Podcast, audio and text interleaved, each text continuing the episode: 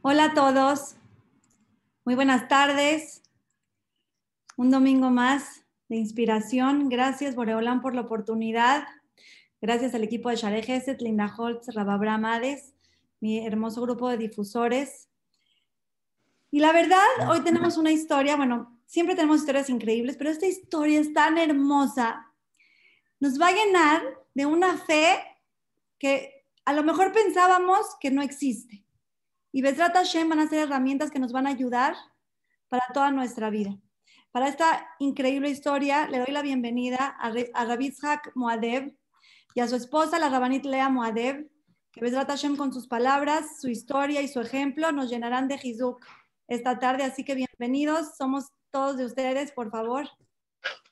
Gracias, buenas tardes. Um, gracias por la oportunidad de um, contar nuestra historia para poder ayudar a los que tal vez están pasando o pasaron por el mismo camino de nosotros. Um, um, para empezar, les voy a decir quién soy, me voy a presentar. Mi nombre es Lea Kawil Moadev, soy argentina, nací en la ciudad de Buenos Aires. Eh, me crié como cualquier otra muchacha de mi edad. Fui a la escuela primaria, secundaria en Argentina. Um, mis padres me dieron todo lo que me pueden haber dado y mucho más. Nos criaron con amor, con cariño con pocos medios, pero con todo lo que pudieron dar.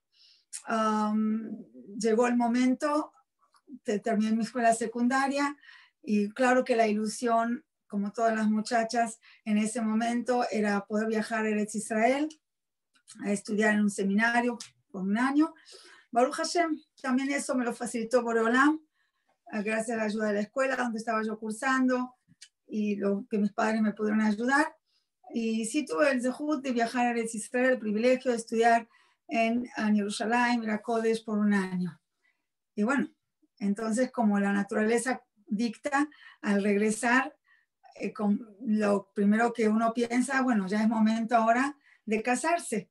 Ya estamos en edad, yo tenía mis 18 años y como dicen, ¿no? Um, Dad Nashim Carlota, hay quienes lo explican de una forma incorrecta, Carlot con Kaf, novias, nuestra cabeza siempre está en ser novias.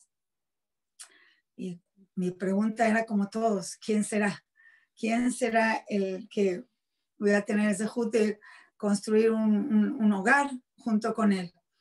Poco tiempo de haber llegado de Eretz Israel, unas tres semanas, ya me ofrecen un shidduch, me llaman la morá, mi morá, y me ofrece un shidduch. Y wow, ¿quién, ¿a quién me están ofreciendo ni más ni menos?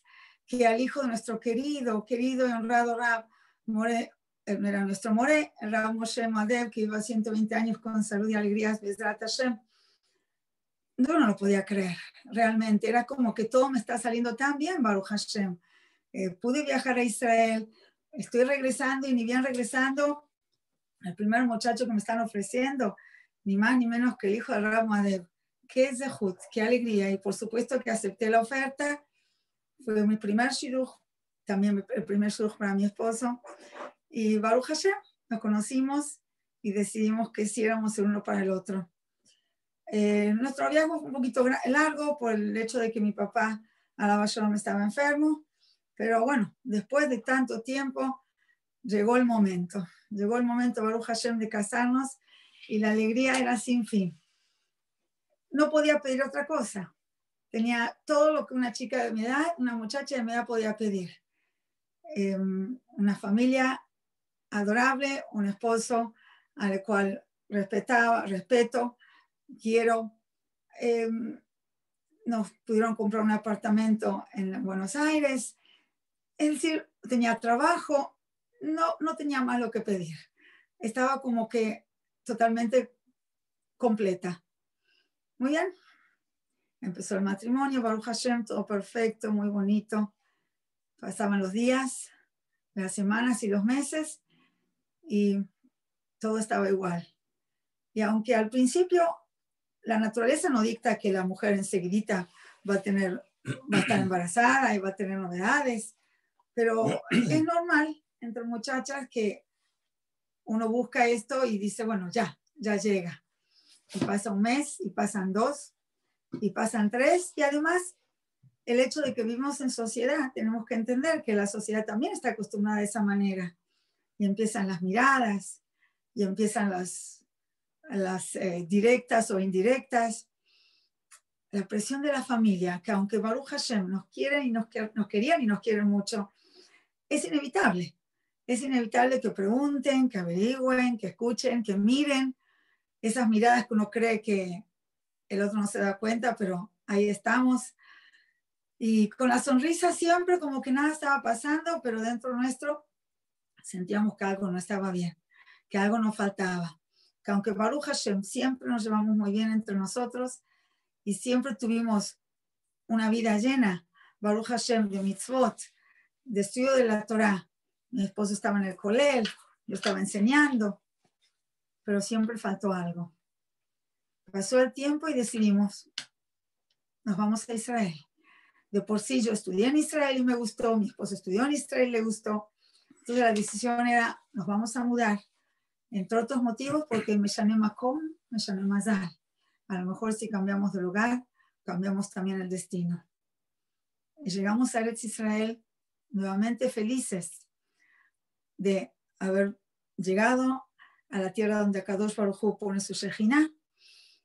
Y comenzamos, eh, mi esposo Baruch Hashem enseguida encontró su colel, yo comencé a trabajar.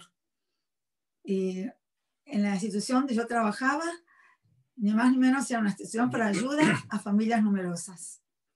Bueno, acá está mi esposo que me va a dar una manito. Les quiero aclarar algo muy importante en modo de introducción antes de llegar al mero, mero, eh, a mera historia. Yo me olvidé muchísimo de nuestra historia, muchos, muchos detalles. Y digo Baruch Hashem porque no solamente el motivo es la edad, que creo que eso también ayuda mucho, sino que Baruch Hashem, mis manos están llenas, como decimos aquí, de hace más de 20 años. Entonces ya los malos tiempos, o mejor dicho, los tiempos difíciles, quedaron en la historia, quedaron atrás. Entonces, está aquí mi esposo para hacerme acordar. Hola, buenas tardes. Eh, lo que yo quería solamente agregar a lo que dijo mi esposa en esta parte es que el primer día que llegamos a Israel, si te acordás, llegamos un día jueves, jueves en la noche. Em, entonces, nosotros habíamos eh, oído mucho del Stapler Stapler, el papá de Rohan Kanievski, que en esa época, el Gadolador, él conjunto con Rav Shach, de Jonam Raja, eran los jajamim más tal vez eh, que predominaban en esa época. Entonces, por cierta desesperación para poder sacar una verajada del rap, era un día viernes, mi esposa se queda preparando para Shabbat, haciendo lo que tiene que hacer, y yo entonces pregunté dónde vive el Stapler, el, el Rabbi Israel Kanievski, y me fui hasta la casa. Yo no lo conocía, en esa época no había fotos. Estamos hablando cerca de 38 años atrás, 39 años atrás. Eh, no había fotos, no, no, se lo, no lo conocía. Llego ahí, a la puerta había una mesa llena de libros. Eh, golpeo una puerta no hay nadie, golpeó la otra puerta, nada. Después sale una señora, un poquito enojada, que estás golpeando, que estás haciendo ruidos.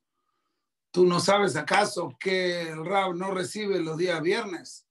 no, sé. Bueno, entonces él no te va a recibir. Hoy no recibe, es el único día que tiene para, para él. Era la hija del rabo, la Shalom. Cerró la puerta y yo vi varios libros arriba de la mesa y me llamó la atención un libro que justamente va a ser esta historia. Dice, el libro se llamaba Poked Akarot, se llama el libro ese. Y entonces empecé a, empecé a leer el libro y llegué a una hoja que decía que la persona que no tiene hijos no es que él está, tiene un problema, sí dice el ahí, sino que realmente eh, la mujer está preparada para tener hijos y el hombre también, así la creó Borreonam. Entonces hay algo ahí que uno está fuera del Teba, fuera de la, de la naturaleza. Por lo tanto, uno tiene que pedir, tiene que rezarle a Kadosh Baruj tráeme adentro de la naturaleza, hazme normal, yo tengo que tener hijos. Y pues yo estaba tan emocionado con esas palabras y todos los ejemplos que traía el libro que de repente se abre la puerta y sale una persona mayor, así, con, con, la, con la, camisa, con los, los, pelos, con los peots, y me hace una seña que entre.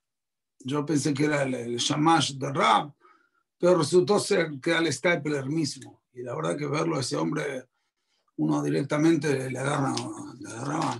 Él tenía eh, emoción. mucha emoción, pero él tenía una cara de león, nomás. Miren la foto del Stapler, el papá de Rauhaim. Es totalmente diferente a Rauhaim. Rauhaim da mucha tranquilidad, da mucha paz a cada uno. El otro era un tzadik, algo impresionante era. Bueno, lo quiero hacer esta parte corta porque es muy importante para, para la historia. Entonces me hace así, que me siente. Me senté y me dice, ¿qué quieres? Matarotse. Le dije, vine acá para que usted haga tefila por nosotros, para que tengamos hijos. Yo tenía el, el nombre, se escribía el nombre mío, el nombre de mi esposa y el papelito para dárselo al rap. Entonces el rap me dice, yo voy a hacer tefila por ti, tú tienes que hacer tefila. Anit palel, atatit palel. Bueno, una vez y otra vez. Entonces al final yo me estaba por ir, me te voy a contar una historia. Y esa fue la única vez que hablé con Stapler. Luego entré un montón de veces. Ustedes ya van a ver, después yo iba siempre, casi todos los meses, a pedir verajá el día de la mico de mi esposa. Y no hablaba, me decía una verajá y afuera. Pero ese día me contó una historia. Si había un hombre que venía aquí, a, este lugar, a esta oficina, a pedir verajá. Y me decía, usted haga tefilá por mi esposa. Y yo le decía, Anit palel, Atati palel. Yo no voy a hacer tefilá, tú tienes que hacer la tefilá. Entonces, el Stapler, después de la tefilá, él hizo tefilá, perdón, después dice el Stapler, y él rezó, él hizo tefilá y tenía un hijo, y tenía otro hijo, y tenía otro hijo. Y de repente Stapler, que era muy serio, se empieza a reír, reír, reír. Me dice, y ahora vino para pedirme, por favor, que no puede tener más hijos. La esposa no tiene más fuerza en, las piernas después de seis años. Así me dijo. Shabbat Shalom me dio la verja. En ese momento vine a casa, le digo, mami, se acabó, vamos a tener que esperar seis años para tener hijos. Eso fue el primer día que llegamos a Israel. No me acordaba, la verdad, todos esos detalles. De todas maneras, Baruch Hashem, como les decía, eh, me puse a trabajar y la institución en la cual trabajábamos, o trabajaba, era um, una institución de ayuda para familias, familias numerosas, que dice que yo estaba en constante, constante relación con familias de muchos, muchos hijos, cosa que me ponía contenta, por un lado, pero por otro lado el dolor crecía más y más. Y Baruch Hashem, estábamos rodeados de amigos, eh, parientes lejanos y cercanos, que todos con muy buena intención trataban de ayudarnos. Eh, unos nos daban consejos, oh, mira, oí de aquel doctor, que, o, aquella segula, otros nos daban lo que llaman kvater entre los ashkenazim, que quiere decir tener al bebé el día del Brit Milá para llevarlo hacia, hacia la, persona que lo va a sostener, el sandak. Todos con muy buenas intenciones y de verdad que les agradezco sin fin. Pero cada una de estas cosas era como diciendo un dolorcito más, un tajito más en el corazón, que no se podía evitar peor hubiera sido que nada hubiera intentado ayudarnos, por supuesto. Pero dentro de esto decíamos, ya conocemos la célula, ya pasamos por ahí. Ya oímos de aquel doctor, ya lo probamos. Y seguían pasando los años. Baruch Hashem, tuvimos el Zehut, gracias a nuestra situación, de visitar muchísimos Rabbanim. Y realmente hoy en día, que ya no están en el mundo, podemos decir, wow, qué mérito fue, porque hoy en día escuchamos de estos rabonim solamente en los libros, en los cuentos. Eh, tuvimos ese judío de Rabu Hatzira, que mi esposo iba muy, muy seguido, casi todos los meses. Eh, recibimos Verajadel. Eh, sí, sí, ok. Este, fuimos a visitar a Rab Tzadkas, dijo la mencionaba Shaul, que nos atendió tan bonito con su esposa, eh, nos dio muchos verajot. Ah, perdón, Rav, um, Roba de Yosef, Rav Kaduri. Con Rav Kaduri tuvimos mucha historia porque nos daba camillas. Em, una vez nos dijo que necesitábamos traer un huevo recién nacido, es decir, dos huevos eran dos huevos recién nacidos, tiene que ser que fueron puestos en el momento. Y ahí es cuando tuvimos que ir a un gallinero y, y traerles eh, eh, el huevo. Estaba calentito, recién nacido. Y él con una pluma, así fue, ¿no? Escribió sobre... Un camino escribió. Escribió sobre la cáscara de huevo. Te hizo hervir los huevos.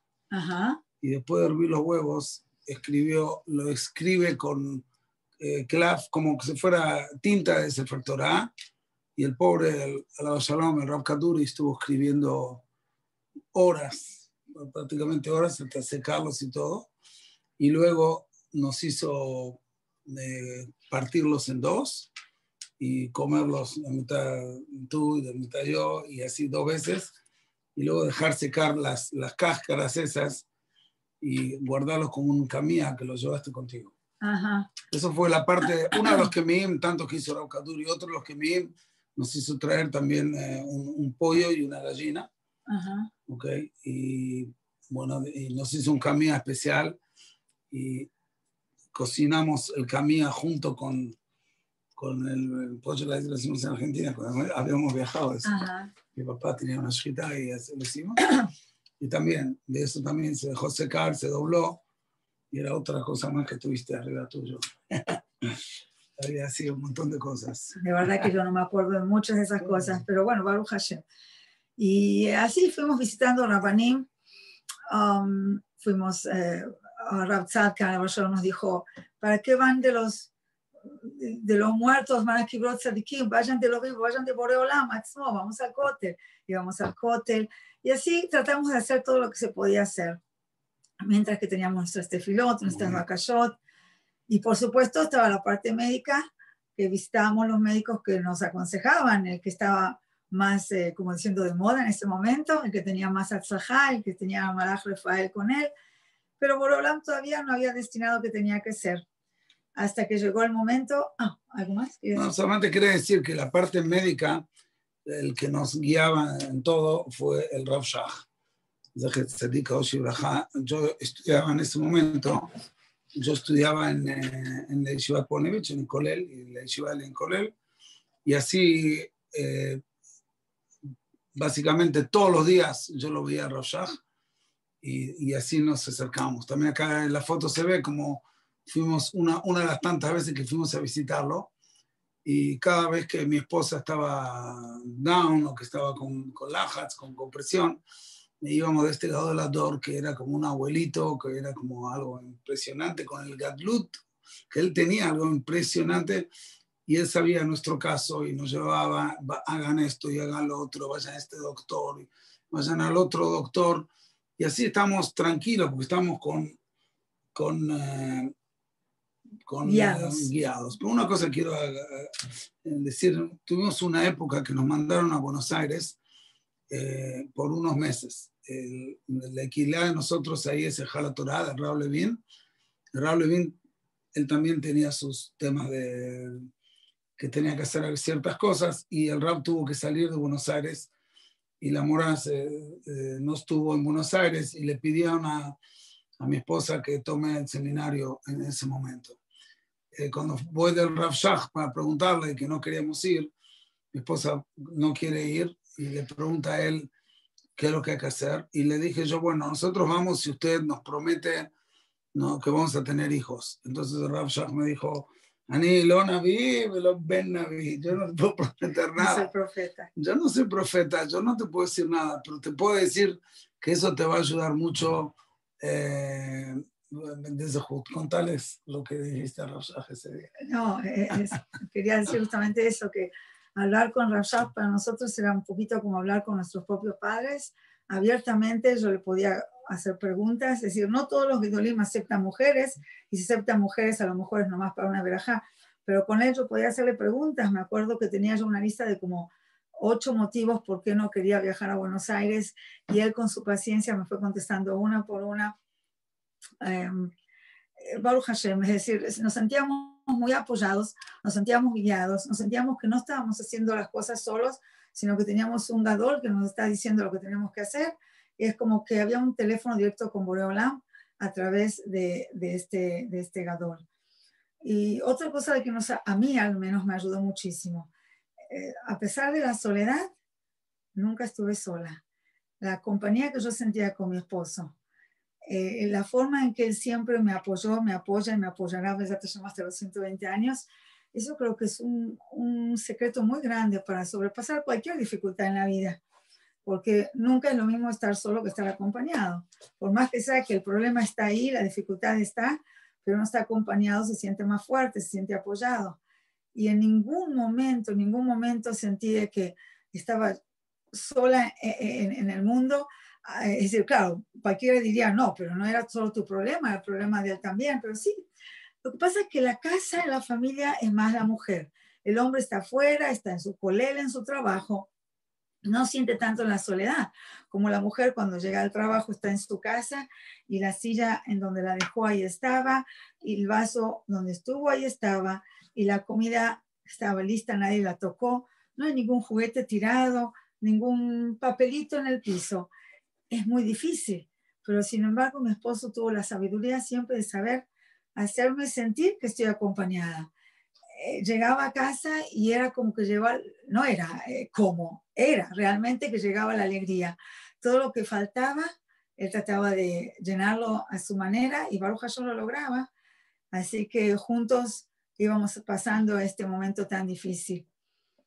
Muy bien, llegaron, llegó el momento en que Rafshah, nos dijo que a nuestro guía nos dijo, váyanse a Estados Unidos. En Estados Unidos se escucha que hay mucha tzlajá, mucha, mm, los médicos saben lo que están haciendo en todo tipo de tratamientos. Es momento para ustedes de moverse. Y yo dije, no, no, no, no, de Eretz Israel no me quiero ir. Pero bueno, me convenció y si nos tuvimos que ir en esa época, era, era una época de verano, eh, yo trabajaba con, uh, con Rafish, lo que después hizo Yeshivat Daroma, era de Hemet. Estamos en un lugar de veraneo y tuve el zehut de estudiar con el Rab uh, Yitzhak Silverstein. Rab Yitzhak Silverstein, muy famoso en Benebrak, él estaba en, en, en ese lugar de veraneo y él estudiaba bien tempranito a la mañana, antes, antes del NETS. Tenías un doctoral, le pregunté si puedo estar con él y bueno, me enseñó, estábamos sentados estudiando, hicimos mucho Kesher. Esa fue la época que Rav nos había dicho que teníamos que viajar a Estados Unidos. Se supone para hacer un Ishtadlut mejor, tratar de ir a médicos tal vez de otro calibre, de, de otra, otro nivel. Esa fue la idea. Y entonces Rav Silverstein me dijo, dice, mira, yo conozco uno, un doctor muy bueno, hay un centro en Chicago, en Yeshiva que se llama Skokie, y ahí puedes estar ahí con el doctor ese, con el doctor que es un doctor para mujeres, un doctor general y un doctor de hombres, un andrólogo, te, te puede servir de cualquier forma. Y pintaba todo muy bien, estaba todo perfecto. Y esto que quería aclarar, después la Yeshiva, por que llegó, pero fui a Rav y le pregunté qué dice el Rav. El Rav, el dijo, no, yo no, no, creo que hay que ir a Chicago. Nunca estuvo Rav en Chicago, nunca estuvo en New York. Solamente New York es el lugar. Bueno, eh, como sea, viajamos para Estados Unidos. Y aquí estamos todavía. Acá estamos. Ya, ya, tenemos acá más de 30 años, 32 años en este país. Bueno, llegamos aquí prácticamente sin nada más que las maletas, la ropa nuestra maleta, la ropa puesta y un poquito de dinero que mi suegro, que iba a 120 años, nos facilitó para poder pagar un seguro médico, para empezar a hacer tratamientos. Y cada vez que lo pienso eso, digo, no me voy a comparar con Jacob Avino, pero cuando Jacob dijo que Maclí aparte te ordenas, ¿eh? yo pasé el jardín solamente con un palito, solamente con un bastón, y ahora tengo todo lo que tengo, es exactamente lo que yo siento se me enchina el cuerpo solamente de pensar de qué manera vinimos, tota, vinimos totalmente sin nada en lo material y sin nada en lo que corresponde a familia más que nosotros dos solos. Y bueno, comenzamos a hacer los tratamientos. Baruch Hashem enseguida mi esposo encontró él, que fue aceptado. Yo encontré un trabajo que no era lo que yo estaba acostumbrada a hacer, pero Baruch Hashem tenía trabajo. Teníamos una entrada muy, muy pequeña, teníamos que pagar la renta y pagar los gastos y estábamos con los gastos muy medidos. Y la soledad fue terrible. Fue terrible porque ni siquiera el idioma, con un poquito de inglés que yo tenía, pero no era suficiente, no amigos, no familiares, el teléfono no sonaba, pero para nada. Le decía a mi esposo, llama aunque sea para que suene el teléfono, para que yo sienta que hay alguien aquí que, que, que, le importa de nosotros, hay alguien que sabe que existimos. Prácticamente yo no hablaba con ni una persona desde que llegaba el viernes de la escuela donde yo enseñaba hasta el lunes en la mañana, que volvía a enseñar, perdón, más que con mi esposo, no había con quién hablar. Fueron años muy, muy difíciles. Purim, ¿te acuerdas? Eh, no, no me acuerdo del Purim específicamente. Bueno, Purim, me acuerdo que yo del colel, estaba en un colel muy bueno, también había ahí una, una yeshiva, una kila. Entonces mi esposa me decía que, bueno, a ver si algunos preparar algunos Mishloach Manot o algo. Eh, yo entregaba los Mishloach Manot y no llegaba nada. y, o sea, la gente no, no nos conocía, no nadie. Entonces, bueno, eso era, era, un poquito difícil, que después había que salir a comprar para traer algo, como si fuera que alguien lo mandó, para que te puedas sentir un poco... ¿Así hiciste? Oh, ahora vengo a enterar de esos secretos. Bueno, pero de a poquito, Baruch Hashem, fuimos haciéndonos amigos, eh, fuimos entrando en la sociedad, en la comunidad, que dentro de todos los americanos es una comunidad bastante cerrada, eh, se conocen todos entre ellos, todos sus familiares entre ellos, entonces es un poco difícil entrar, pero de a poquito. Y Baruch Hashem, um, se puede decir que teníamos, mucho, teníamos mucha satisfacción de lo que estábamos haciendo. Eh, tanto mi esposo, Baruch Hashem, pudo abrir primero una clase de hombres eh, de, habla de, habla hispana y que de a poquito se fue convirtiendo en un Betacneset, en un Bet Midrash y Torah. Eh, yo estaba enseñando, empecé a enseñar niñas en la escuela Torah bajo la dirección de Alejandro Sefer Fushvita y eso nos daba mucha satisfacción. Um, siempre adoré mucho a mis alumnas y yo siempre pienso que a Kadosh Baruj nos da una determinada cantidad de amor en el corazón para repartir entre esposos, hijos, familiares, alumnos, amigos. Y yo lo volcaba todo entre mi esposo y mis alumnas, porque no tenía otra cosa aquí. Entonces estaba muy, muy, muy, muy, muy, como diciendo, cerca de ellas. Era algo que increíble, porque cada fin de año escolar eh, yo estaba, pero en llantos, porque cómo me iba a despedir, cómo me iba a separar de mis alumnas era como prácticamente eran mis hijas. Y eso es lo que nos daba fuerza para seguir adelante. Mi esposo Baruch Hashem con su kolel y su betacneset y su shurim. Yo también tenía shurim de mujeres de habla hispana y así fuimos avanzando de a poquito, en la vida avanzando. Pero lo que corresponde a nuestra situación, todo quedaba igual. Visitamos, perdón. No, estamos esperando. Esperando, así como se llama esta conferencia, esperando, seguíamos esperando. Eh, visitamos a los mejores doctores eh, mundialmente famosos, eh, hicimos tratamientos extremos cuatro veces, cuatro tratamientos de esa misma especie.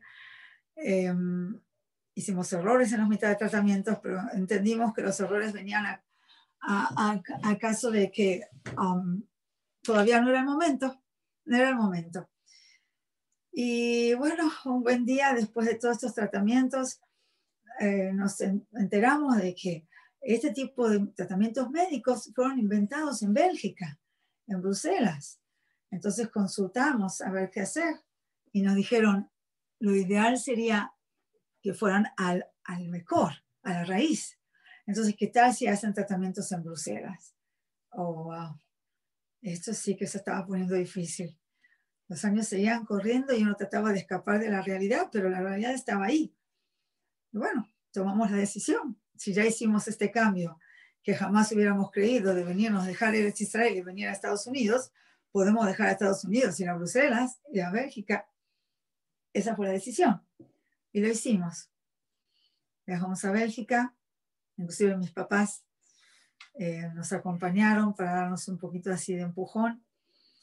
Y eh, una quila muy bonita en Antwerpen, Kila Hasidit, nos recibieron muy bien, nos ayudaron y hicimos los mismos tratamientos prácticamente que hacíamos aquí en Estados Unidos. Uno, dos, tres, y no pasaba nada. Quiere decir, el séptimo tratamiento, estamos dando cuatro en Estados Unidos y tres en Bélgica. Mientras tanto, me comunico con una amiga mía que vive en Strasbourg, en Francia, y hasta ahora vive ahí, y, eh, y me dice, ay, estás aquí nomás, mira, aquí en Europa es cuestión de tomarse un tren y uno pasa de un país al otro. Vente con nosotros a pasar Shabbat. Se dio cuenta que estábamos un poquito, como quien dice, deprimidos. Entonces decidimos viajar y fuimos a pasar Shabbat a, a, a Strasbourg, a Francia. ¿Querías comentar algo?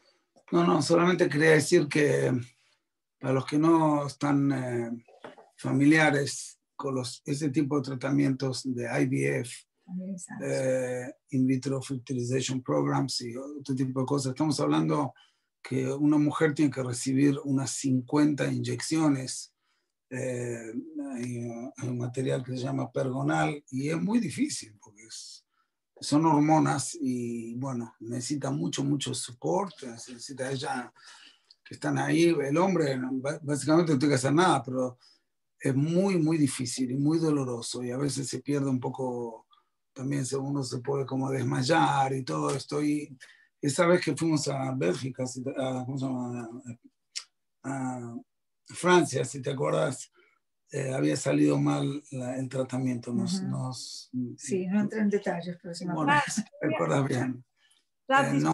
interrumpa un segundito. ¿Podría decirnos, si nos puede decir como en este momento de la vida, como cuántos años ya llevaban tratando, como para darnos una idea del tiempo? Claro, tienes razón, es que a mí me pasó el tiempo. Ahora cuando pienso, lo puedo decir en 10 minutos 18 años, pero no. Cuando íbamos a Bélgica, vamos a decir que ya íbamos por el año 15, no, me parece, ¿no? Un poquito más. 12. Me parece que 15, me parece que ya íbamos por el año 15, 14, 15 años de casados. Es decir, de por sí cuando llegamos aquí, ya llevamos 7 años de casados, ¿ok? O 8, 8 años, porque estuvimos 6 años y medio en Israel. Cuando llegamos a Estados Unidos ya llevamos 8 años de casados. Eh, todo lo que intentamos aquí, a lo mejor puede ser 12, 13, como dice mi esposo, y luego en Bélgica, entre ida y vuelta, nos habrá pasado un año más, algo así, más o menos. Valga la aclaración, tienes razón, es que, como te digo, para mí es como todo un, no voy a decir un, un, un mal sueño, pero un, una pesadilla, no, voy a decir como una, una nube, una nube que pasó y ya no existe, entonces, como que no tiene sentido de remover mucho porque Baruch Hashem ya pasó, la lluvia ya pasó y salió el sol. Muy bien. Entonces, este, ¿por qué nombro mucho esta visita a Strasbourg? Eh, mi amiga me recomendó, me dice, te llevo a Kibrot Tzadikim. Aquí en Europa hay muchos Tzadikim enterrados, Ashkenazim, por supuesto. ¿Quieres? Te llevamos en carro, podemos cruzar la frontera de Francia, vamos a Alemania y ahí hay muchos eh, tzadikim. Eh, no recuerdo todos los nombres, hay un Baal Shem, no es el Baal Shem Tov, es el Baal Shem. de Michelstadt. De Michelstadt. Sí, ahí está la foto. Ahí está, sí. Y otros más que no tenía, no encontré las fotos, pero eh, eh, fue muy, muy, muy especial ese viaje porque era mamás removerse, remontarse al, pasado, remontarse al pasado. Escuchamos mucho sobre Europa, sobre las guerras, sobre los tzadikim pero vivir ese momento fue algo increíble. Eh, también me acuerdo que nos llevaron al Keber de Rashi. Eh, Rashi, el famoso comentarista de toda la Torá. Y cuando llegamos ahí, mi esposa da vuelta alrededor de la tumba, por ahí hay un edificio, y está buscando una pared. No sé si te acordás de esa pared. No, no pusimos la foto. No está la foto. No, no la puse en la foto. Pero sí está la foto que está sentado vos en la silla de Rashi. Sí, sí. No sé si la van a encontrar ahora. Ya, ya, la van a poner. Pero... Bueno, pero el tema es que el, el Rashi, hay una, ahí está, está la, la silla de Rashi, ahí donde se sentaba Rashi para estudiar. Nos sacamos la foto ahí, pero mi esposa dio vuelta por ese edificio alrededor y me dice, acá hay una pared. La historia cuenta. Sí, la cuenta historia cuenta que, que la mamá de Rashid estaba embarazada con Rashid y estaba pasando por ese lugar y vino una- un carruaje y a propósito se le estaban tirando encima los, cosacos. caballos. No sé si eran los cosacos Sí. o qué. Se le tiraban encima con caballos y la mujer, la mamá de Rashid, se corrió contra la pared, se apoyó totalmente su cuerpo contra la pared, tratando de prote- protegerse ella y su bebé que estaba dentro de su cuerpo. Y hubo un mes, un mes que la pared se corrió para atrás y se puede ver ahí como que está, hay como un hueco hacia, hacia adentro en la pared, que perfectamente entra una persona ahí. Entonces yo me paré ahí y me saqué la foto, no la pusimos. Pero, eh, pero era, era muy emocionante ver eso, porque lo habíamos estudiado en historia, lo habíamos estudiado en la escuela, y ahora de repente lo estoy viviendo aquí, aquí estuvo Rashid Kadosh, aquí escribió sus comentarios en la Torah, en la Mishnah, Gemara, impresionante. Y eso nos da, nos da mucho Hizuk. Yo creo que es muy importante para cualquiera con cualquier dificultad saber que hay tantos Gidolim y tanta gente viva y no viva que nos da Zehut, nos presta su Zehut para, nuestra, para pasar nuestra dificultad. Bueno, de todos los tratamientos que hicimos en, en- en Bélgica, lamentablemente no, no, no tuvimos resultados. Eh, también conocimos muchos tzadikim acá. Había un Admur muy grande acá, el Rab eh, Admur de Alaba Shalom, un tzadik muy grande. Tengo mi hermano Rab Eliyahu, que es un Rab Mekubal, eh, está en Yerusha- en Yerushalayim. Y él, el Hasid de este Rab de Spinka. Y bueno, él también nos, nos ayudó muchísimo en, en esa época. Y le dijo a mi hermano, le dijo a Eliahu, le dijo, mira, yo, yo sé que todo este viaje de ellos no va a funcionar. En Bélgica no va a ser, pero eh, por lo menos tienen que ir. Lo veo que están muy entusiasmados para ir y que vayan. Y bueno, pero José nos dio mucho también, mucho Jesús. Terminamos con Bélgica. Sí, bueno, nos regresamos a los Estados Unidos y teníamos muchísimas ganas de conocer a Fuimos otros. varias de- veces a Bélgica. bueno, Sí, fuimos y venimos varias veces, en total fueron tres tratamientos. Fuimos y vinimos y, y queríamos muchísimo conocer a un rebe muy famoso que era el rebe de Tosh en Canadá, en Montreal, que una amiga mía que también había tardado mucho en tener bebé em, recibió verajá de él y nos aconsejó de ir. Como les digo que siempre ah, la, la gente trata de ayudar y trata de, de- de, digamos, de compartir sus propios em, Experiencias. experiencias. Entonces, este, fuimos, fuimos de Tosh a Rebe, de Rebe de Tosh, y aparte de darnos verajá, nos dijo que va- vayamos a Eretz Israel. Y no solamente que nos dijo que vayamos a Eretz Israel, que le dijimos, de ahí vinimos, es decir, de ahí empezó la historia, pero nos dijo qué doctor teníamos que ir a visitar. Y era el doctor que habíamos visitado antes de llegar a este país. Era mi doctor, era mi ginecólogo, pero digo, no pude hablar con el porque no acepta mujeres, pero le dije a mi esposo, ¿qué, qué estamos haciendo? Eh, ¿Qué tipo de juego es este? Voy a regresar otra vez a- a- a- al, paso número uno. Ya pensé yo que estábamos avanzando, pero por supuesto que Munat Jamim, nosotros, Baruch Hashem, nunca, nunca nos desviamos de lo que nos dijeron hacer y fuimos a Israel. Que todo esto no era fácil dejar la escuela, dejar el, el Betacneset, dejar el colel, pero lo que había que hacer, para eso aquí estábamos, y eso era lo primero y lo principal. Lo- eh, inclusive muchísima gente nos miraba con admiración, ¿cómo tienen la fuerza?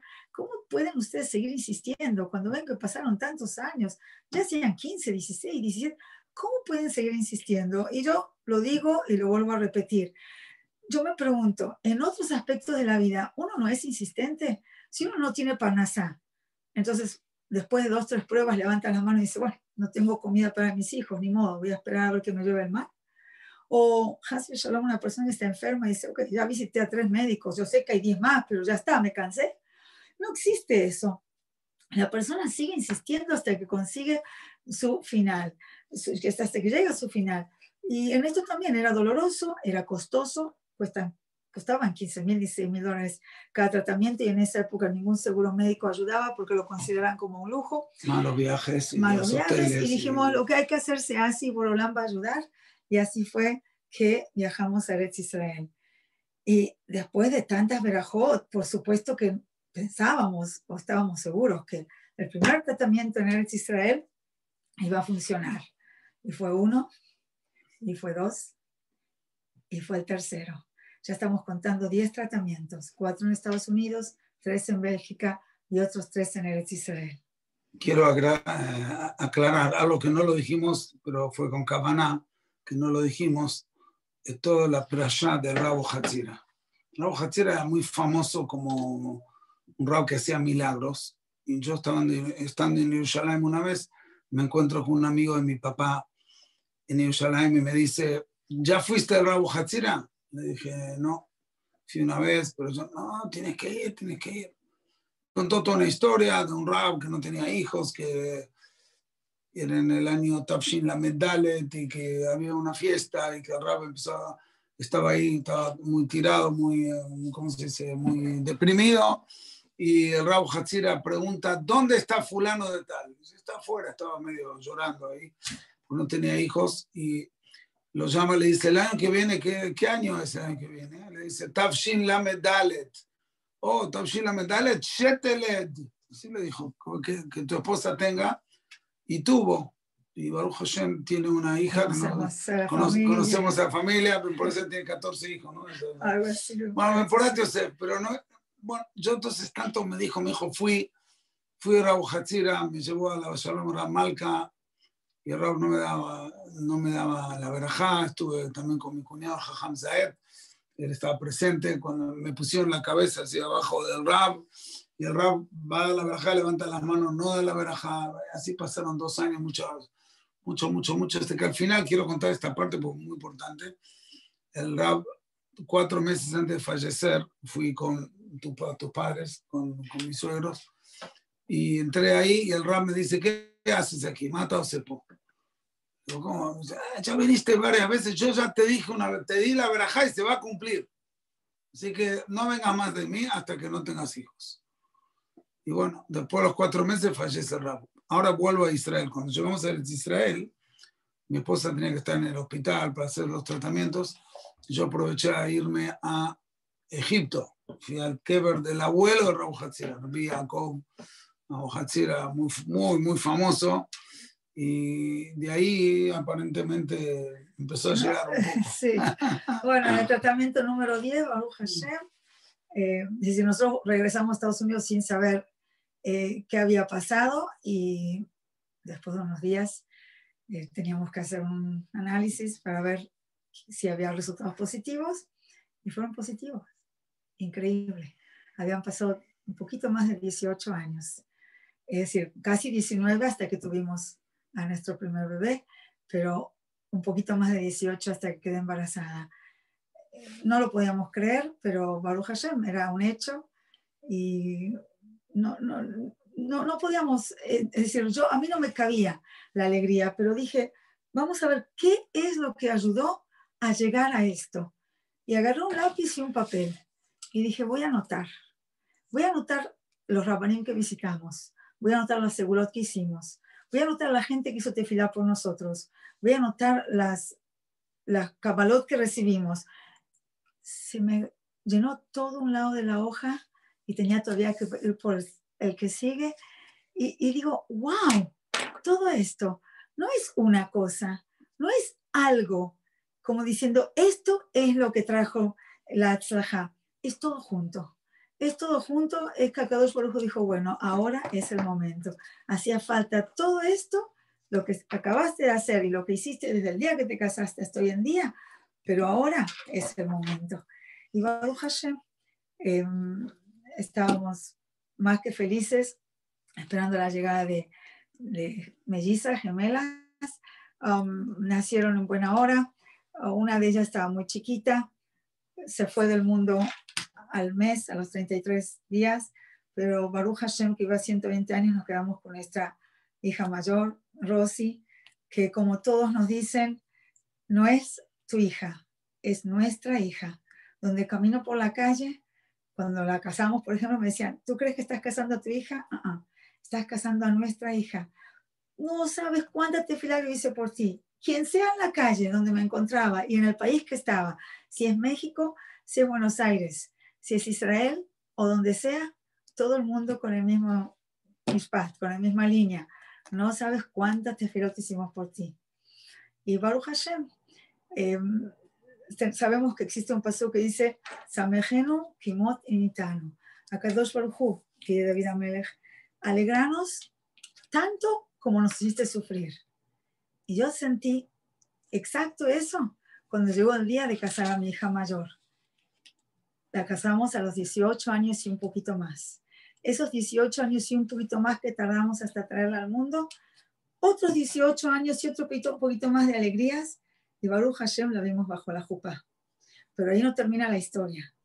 Porque si fue un, un milagro muy, muy, muy grande haber tenido a estas primeras bebés después de casi 19 años, yo creo que un milagro superior fue mi segundo embarazo pero no sé si hay tiempo para hablar porque nos habían dicho 45 minutos. Ustedes dirán. Sí, sí, sí, habla, nos habla, claro. Ah, ok, oh, ahí está la foto. Eh, cada vez que la veo pienso que me puse dos, tres almohadas bajo la panza para poder mostrar la foto, pero no, son todos bebés. Nuestro segundo embarazo, sí. Bueno, ahí para el segundo embarazo, eh, obviamente volvimos al Rebe de Tosh. Rav estaba eh, estaba ya muy viejito, ya no estaba, digamos... No podíamos hablar. Sí, para, para, la, para Rosy, para la primera niña, sí fui de Rav antes. ¿Perdón?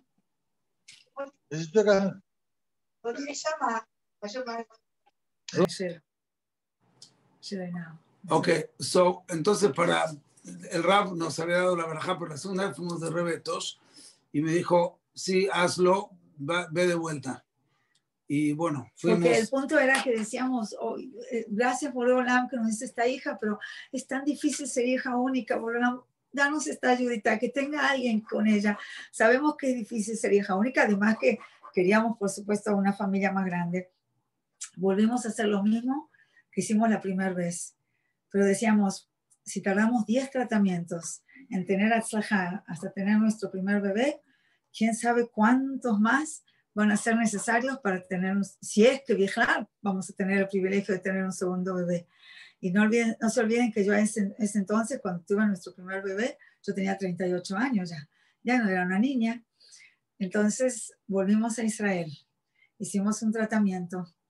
Y el, el, que está familiarizado con este tipo de tratamiento sabe que cada paso y paso es un milagro, no es una cosa, no es una inyección que te dan y bueno, o quedas embarazada o no. Hay muchísimos eh, detalles en este tratamiento que no voy a entrar en detalles en estos momentos, pero que tienen que tener, que tienen que salir bien. Muchos pasos. Y mm, los primeros pasos parecían que, ahí estamos en Israel justamente, llevamos a Rosy con nosotros. Eh, los primeros pasos parecían que no estaban bien. De por sí, yo no podía tener una tranquilidad, Baruch Hashem, con una bebé de nueve meses, que dicho sea de paso, me dieron permiso a, nos dieron permiso a volver a hacer tratamientos a pesar de que tuve cesárea con el primer embarazo y normalmente por lo menos dos años no permiten eh, eh, volver a intentarlo, pero entendieron la urgencia nuestra que yo ya era mayor y sí nos dieron permiso. Entonces Rosy tenía nueve meses cuando volvimos a Israel y, y lo volvimos a intentar, pero como les decía, que en las primeras fases no estaba saliendo la cosa bien para nada. Pero dijimos, ¿Lo terminamos o no lo terminamos? ¿Lo dejamos por la mitad? Por lo menos cortamos aquí y no entramos en más gastos. No, nos tiramos. Nos dijeron que vengamos y lo hacemos. Y lo terminamos. Pero casi convencidos de que esta vez la cosa no va a dar. Primero porque de la del primer intento nunca nos, no surgió nada.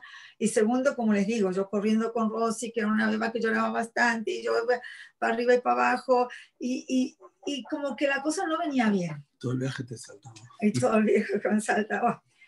Regresamos a los Estados Unidos, como siempre, no nos dan resultados en el momento, los resultados recién después de 14 días.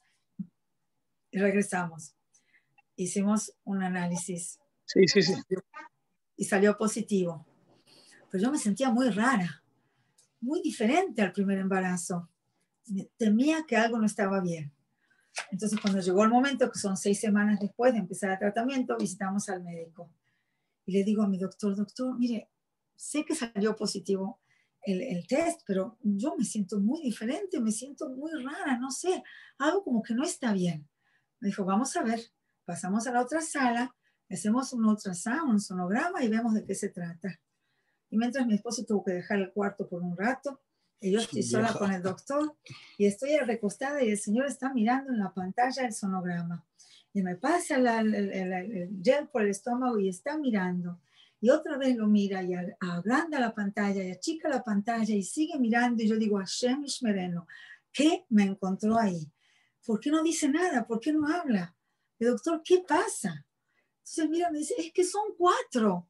Le digo, ¿cuatro qué? Dice, cuatro fetos. ¿Cuatro qué va a ser? Digo, ay, yo no sé. Es que no lo podía creer. ¿Cuatro fetos? ¿Cuatro bebés? Me quedé congelada. Me quedé con un shock tan grande y cuando intentaron sacarme sangre para hacer un análisis no me encontraron la sangre. Me dijeron, vete a la sala, descansa, toma un vaso de agua, tranquilízate y regresa. Y eso fue el comienzo, nada más, de lo especial que fue la vida desde que nacieron esos bebés. El embarazo, prácticamente en cama todo el embarazo, más que al baño y volver a la cama, no me permitían hacer. Estaba constantemente en silla de ruedas y con tubos especiales para que grabar toda la información de lo que iba pasando dentro mío con cada uno de los bebés. Luego, el parto. Y me acuerdo como ahora cuando vino gente de Bipur Jonín, buenísima gente de aquí, me dijeron, Mrs. Mohamed, venimos a ofrecerte ayuda. Dinos en qué te vamos a ayudar. Dijo, no, muchísimas gracias, me voy a arreglar. Si tú no sabes lo que estás hablando, sin ayuda no te vas a arreglar. Digo, vamos a ver. Y Baruch Hashem que ellos fueron insistentes, porque hubiera sido imposible que criar cinco bebés. Rosy tenía 17 meses cuando nacieron los cuatrillizos, tres niñas y un hombre, Baruch Hashem. Baruch Hashem todos sanos, la más chiquitita de 914 gramos que tuvo que quedarse en el hospital seis semanas, pero Baruch Hashem, un hermosísimo regalo que Borolam nos otorgó. Y como siempre digo, cuando Hashem nos da un regalo, lo da muy lindo empaquetado, con el papel de envoltura, con el moñito, y así nos dio a Kadosh por este regalo. Tan, tan, tan precioso. No me queda nada para decir. Baruch Hashem, ya casamos a Rosy, casamos a uno de los cuatrillizos, a Sari, y le pedimos a Abraham que nos siga ayudando como nos ayudó hasta ahora. Y lo único que puedo decir es, Akadosh Baruj Gabar Aleno Hasto, nos hiciste mucho más de lo que pedimos y mucho más de lo que merecemos. Muchísimas gracias. Yo quiero agregar algo más antes, antes de terminar. Eh, algo, tal vez es un limud que vamos a tener de, las, de lo que me dijo el Rav en su momento, de tanto tiempo de desesperación. Me dijo lo siguiente, me dice, mira, la vida, estos años de ustedes no están considerados vida, no es vida, están sufriendo. Esto para, para cualquier persona que tiene un problema. Entonces, Borolam es tan Rahman, dice que Borolam te va a dar esos años. Por ejemplo, son 18, 19 años sin hijos, ok, tú y tu esposa van a vivir otros 18, 19 años más. Porque esos años no son vida, o sea, no solamente más, más de lo que está destinado, no solamente Samejeno Kimoti Nitano, como dijiste, sino que también, también te agregan. Y nosotros, la verdad que las alegrías, quiero decir, lo último que muchas cosas no contamos, pero vinimos sin nada acá a este lugar y Baruch Hashem Borolam nos dio totalmente un malhut. Tenemos nuestra Kihila, tenemos Kolel, tenemos Yeshiva, no Yeshiva, tenemos eh, tenemos un montón de gente hoy en día, tenemos todo, un prisco, todo lo que hace falta lo que, ni lo que no hace falta, tenemos de más, todo vino con verajá y caímos aquí. Una cosa más que queda para aclarar, Rabu Hatzira me había prometido que íbamos a tener hijos. Y estos cuatrillizos, los, los chicos nacieron el Dalet Shvat, hace dos semanas, digamos, y esos son eh, justo el Yortzeit del Rabba Bohatzira. El mismo día que el Rafa falleció, diez años más tarde, nacen estos cuatrillizos. Vimos de alguna manera la verajá directa de él, la verajá de todos los hajamim, la verdad que tuvimos la verajá de la familia, de todos los rabinos que ustedes ya conocen y no conocen, que nos ayudaron. Queremos agradecerle a todos. ¡Ah, eso está padre! Escuchen, ¿eh? Bueno, eh, ahora vamos a escuchar al Rav Tawil, ¿no? Así ah, dijeron, no sé, vamos a ver si le dejamos tiempo. Muchísimas gracias, de verdad.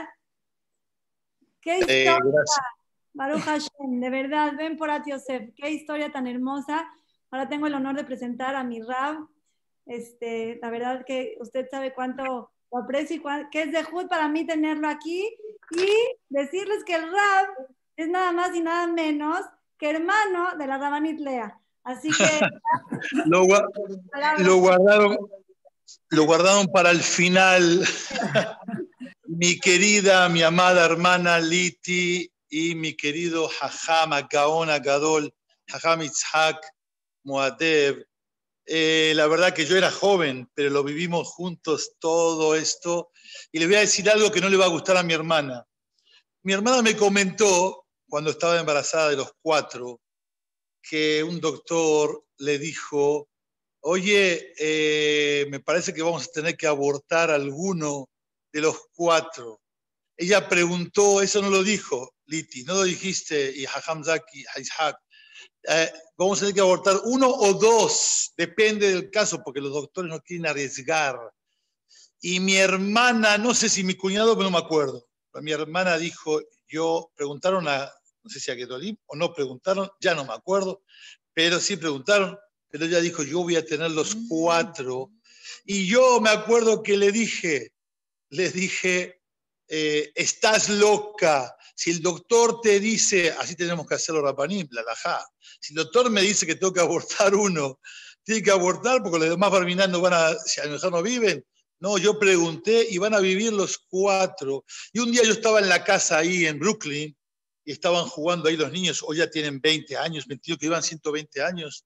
21 Rossi, 20 las niñas, ¿no? Más o menos por ahí, o un poco más, no me acuerdo, pero, eh, pero me, dice, me dice mi hermana, a ver, ¿cuál de los cuatro yo lo iba a matar? Me dice mi hermana irónicamente, Baruch Hashem nacieron los cuatro por el Zehut, ustedes no saben lo que es esta pareja. Y yo creo, si me permiten, queridos eh, cuñado y hermana, voy a hablar cinco minutos nada más porque ya se acabó el tiempo, pero pero yo voy a decir una cosa.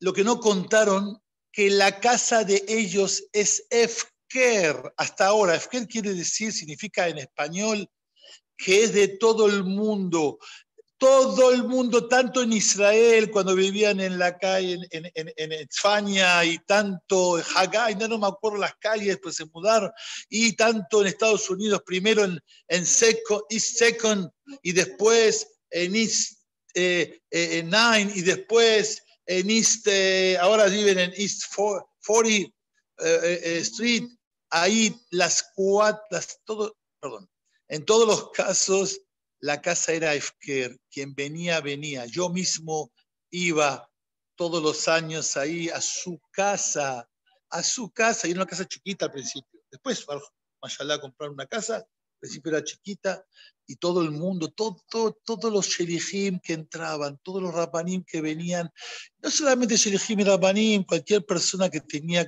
alguna necesidad, caía en la casa de los sadikim ahí en la casa de ellos. Y ellos le daban comida, le daban esto, le daban lo otro. Eso, yo pienso, cada uno, les quiero decir, cada uno de mis parientes y de mis amigos y los amigos de ellos y los rapanim, cada uno dice, por mí se alivió Liti. cada uno dice, porque por mí Teilib, por mí esto, porque yo hablé con el Rabo Jatira, porque yo hablé con el Rab Peloní Almoní. Cada, tiene cinco, eh, Rachel tiene eh, me está preguntando cuántos hijos tiene, tuvo seis, una le falleció muy chiquita a los 30 días, pero tiene enfilado en un año lo que, lo que una persona hace en toda su vida, en varios años, en 20, 15, lo que sea, ellos lo hicieron en un año, un año y, medio, vamos a decir, para no mentir, un año y medio hicieron, tuvieron los filados cinco, tuvieron primero dos, falleció una y luego cuatro más para el que no escuchó. O sea, es una enseñanza, repito, el tzidkut de ellos, la Torah, el Hajam, cuando fue a Israel, estudiaba en el Kol el Ponevich, eso no lo dijo. El Geonut, la Torah que estudió, aparte, él es, especialista en Marot, en Alajot, Nida, etcétera, etcétera, y mucho más, porque hizo Shimush con el Rab Nissim, con el Rab Wosner, y le Maase es el guionut que tiene. Y aparte el guionut que tiene mi hermana, eso no lo puedo decir porque tiene, porque tiene mi cabeza. No, no. Yo tengo la cabeza de ella. Ella es de verdad eh, especial, tiene, tiene, tiene un IQ, un cerebro impresionante. El ejemplo de esperar y de esperar y de esperar, porque yo después de 18 años ya digo, ya, Hazaku Baruch, después de 15 años, vamos a adoptar. Ellos dijeron siempre, no vamos a adoptar, vamos a tener hijos. Y a Jajam nos dijo, y Jajam Isaac no dijo algo que se le olvidó y acabo con esto. Ya estaban en los 18 años y ya estaban en Israel y ya estaban haciendo tratamientos en Tel Aviv, en, eh, ¿cómo se llama? Eso se me olvidó, bueno, no importa. Estaban en Tel Aviv haciendo eh, tratamientos y un, eh, no, no, no, Tel Aviv. Un día, un día entró Hajam Ishak de Rabhaim Kanievski.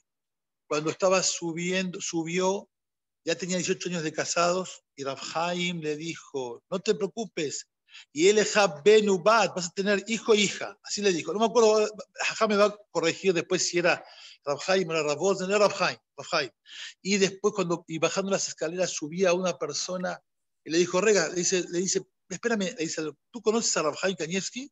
Dijo, claro, las verajot de él se cumplen, así le preguntó a a esa persona, le dijo, bebadá, y le empezó a traer ejemplos de verajot que se cumplen. Eso fue la última, creo que una de las últimas verajot que recibió de Rabjai Kanievski, aparte de Stepel, aparte de Rafshah, aparte de Rebe aparte de todos los rabanim gigantes que ellos eh, eh, recorrieron. De verdad son un ejemplo, queridos hermanos, son un ejemplo. Me da ganas de llorar porque lo que sufrimos, mis padres y toda la familia, fue algo impresionante. Todos los días hacíamos tefilá por ustedes, todos los días era el único problema que teníamos en la vida, era ese, que Baruch Hashem tengan hijos. Ya pasaron 20 años que se tuvieron 21 años y Baruch Hashem están todos casándose y... Eh, Acá me están preguntando si está por YouTube la historia que la quiere escuchar, que no la escuchó. No sé si Linda la pasa por YouTube, no creo porque es demasiado chateque, no sé, pero acá me están preguntando si la. Oh, está grabado, está grabando, la van a pasar, la van a entregar. Así que los dejo aquí. Si quieren agregar algo más, Jajam Ishaq o, o Lea, eh, digo, Jajam, Lea, si quieren agregar algo más, Todavía se quedaron, hay 404 personas, o sea, aparatos que son como mil personas escuchándolos. Si quieren agregar algo más, agreguen y si no, ya nos despedimos. Boreolam le manda a la persona, cuando uno pide la tefilá, termino con el tosafot de Daf Kuf Nun Vav, Masejet Shabbat, donde dice, hay una estirá, la Gemara dice, en Mazal de Israel. Israel no tiene Mazal. Pregunta al tosafot, ¿cómo si la Gemara en Masejet, Model Catán dice que Bene, Haye, Umezone, tres cosas, hijos, dinero y vida, y es, depende del Mazal. Contesta Tosafot, eso es, eso es, sin tefilá, con tefilá se mueve todo. Están acá, eh, eh, gracias, están acá trayéndonos, eh, están acá escribiendo todos Verajot para ustedes, quieren hablar con ustedes, etcétera. No sé si hay como 200 ya que están bendiciéndolos y ejemplo, qué ejemplo, qué ejemplo, quiero la grabación. Eh, acá todos quieren la grabación, hay que pedírsela ahora, la va a mandar, la va a poner eh, Linda, la Rabanit Linda. todo el mundo quiere la grabación, que no la escuchó toda, por favor. Y ahora sí, Linda, gracias por invitarme. Ya Linda Tawil, no sabe lo que haces Rabbanit, no sabe lo que hace es cuando uno solo escucha lo que es el Hizuk de creer en Boreolam y pedirte fila. Uno. Imagínate todos nosotros escuchamos. A mí me dio Hizuk escuchar, que ya la conozco la historia, me dio mucho Hizuk. Gracias, Linda. Gracias, Hajam Ishaq. Gracias, eh, eh, Lea. Gracias a todos los presentes y siempre con Emuná en Hashem. Están pasando muchas cosas. Te quiero contar nada más, Hajam Ishaq Haiditi que hoy pasaron dos cosas muy graves, muy terribles en México. Seguimos adelante, tenemos que seguir adelante y pedir Hashem, creer en Borolam que nos cambie todo esto hasta la llegada del Mashiach Tzedkenu, bienvenido, amén, amén, Gracias, Linda. Amén, gracias, Jajam, gracias, de verdad, muchísimas gracias por este domingo tan especial que nos llena de moná, de ver como en Od mi levado. No hay más que Hashem, no hay más que Hashem y la persona que tiene de verdad esa emuná, como vimos aquí con, con el Jajam, con el, con el Rab y la Rabanit Moaled, de verdad esa emuná de que Hashem lo va a hacer, Hashem se encarga de hacerlo. Busquemos siempre depositar nuestra emuná en Moreolam y entender que Él es el que puede todo. absolutamente en todo, como en un segundo, cuando Él quiere todo cambia. En Odmi Levado Hashem es todo. De, de verdad, tenemos que reforzar esto más aún, como digo Hamtawil, en esta época que estamos viendo cosas tan difíciles. Cuando quiera Boreolam, esto va a terminar. Roguemos por el Mashiach y pidamos a Hashem por la salvación, que Besat Hashem compartamos puras alegrías. Gracias por llenarnos de monar nuestro corazón. Gracias a todos, gracias por estar aquí presentes. Besat Hashem, espero de verdad con todo mi corazón que el próximo domingo no haya clase porque haya llegado el Mashiach y que lleguen alegrías. Si no llegó por cualquier casualidad, nos vemos con otra historia impresionante. Muchísimas gracias, Shawatem Boraj, y que solo compartamos alegrías.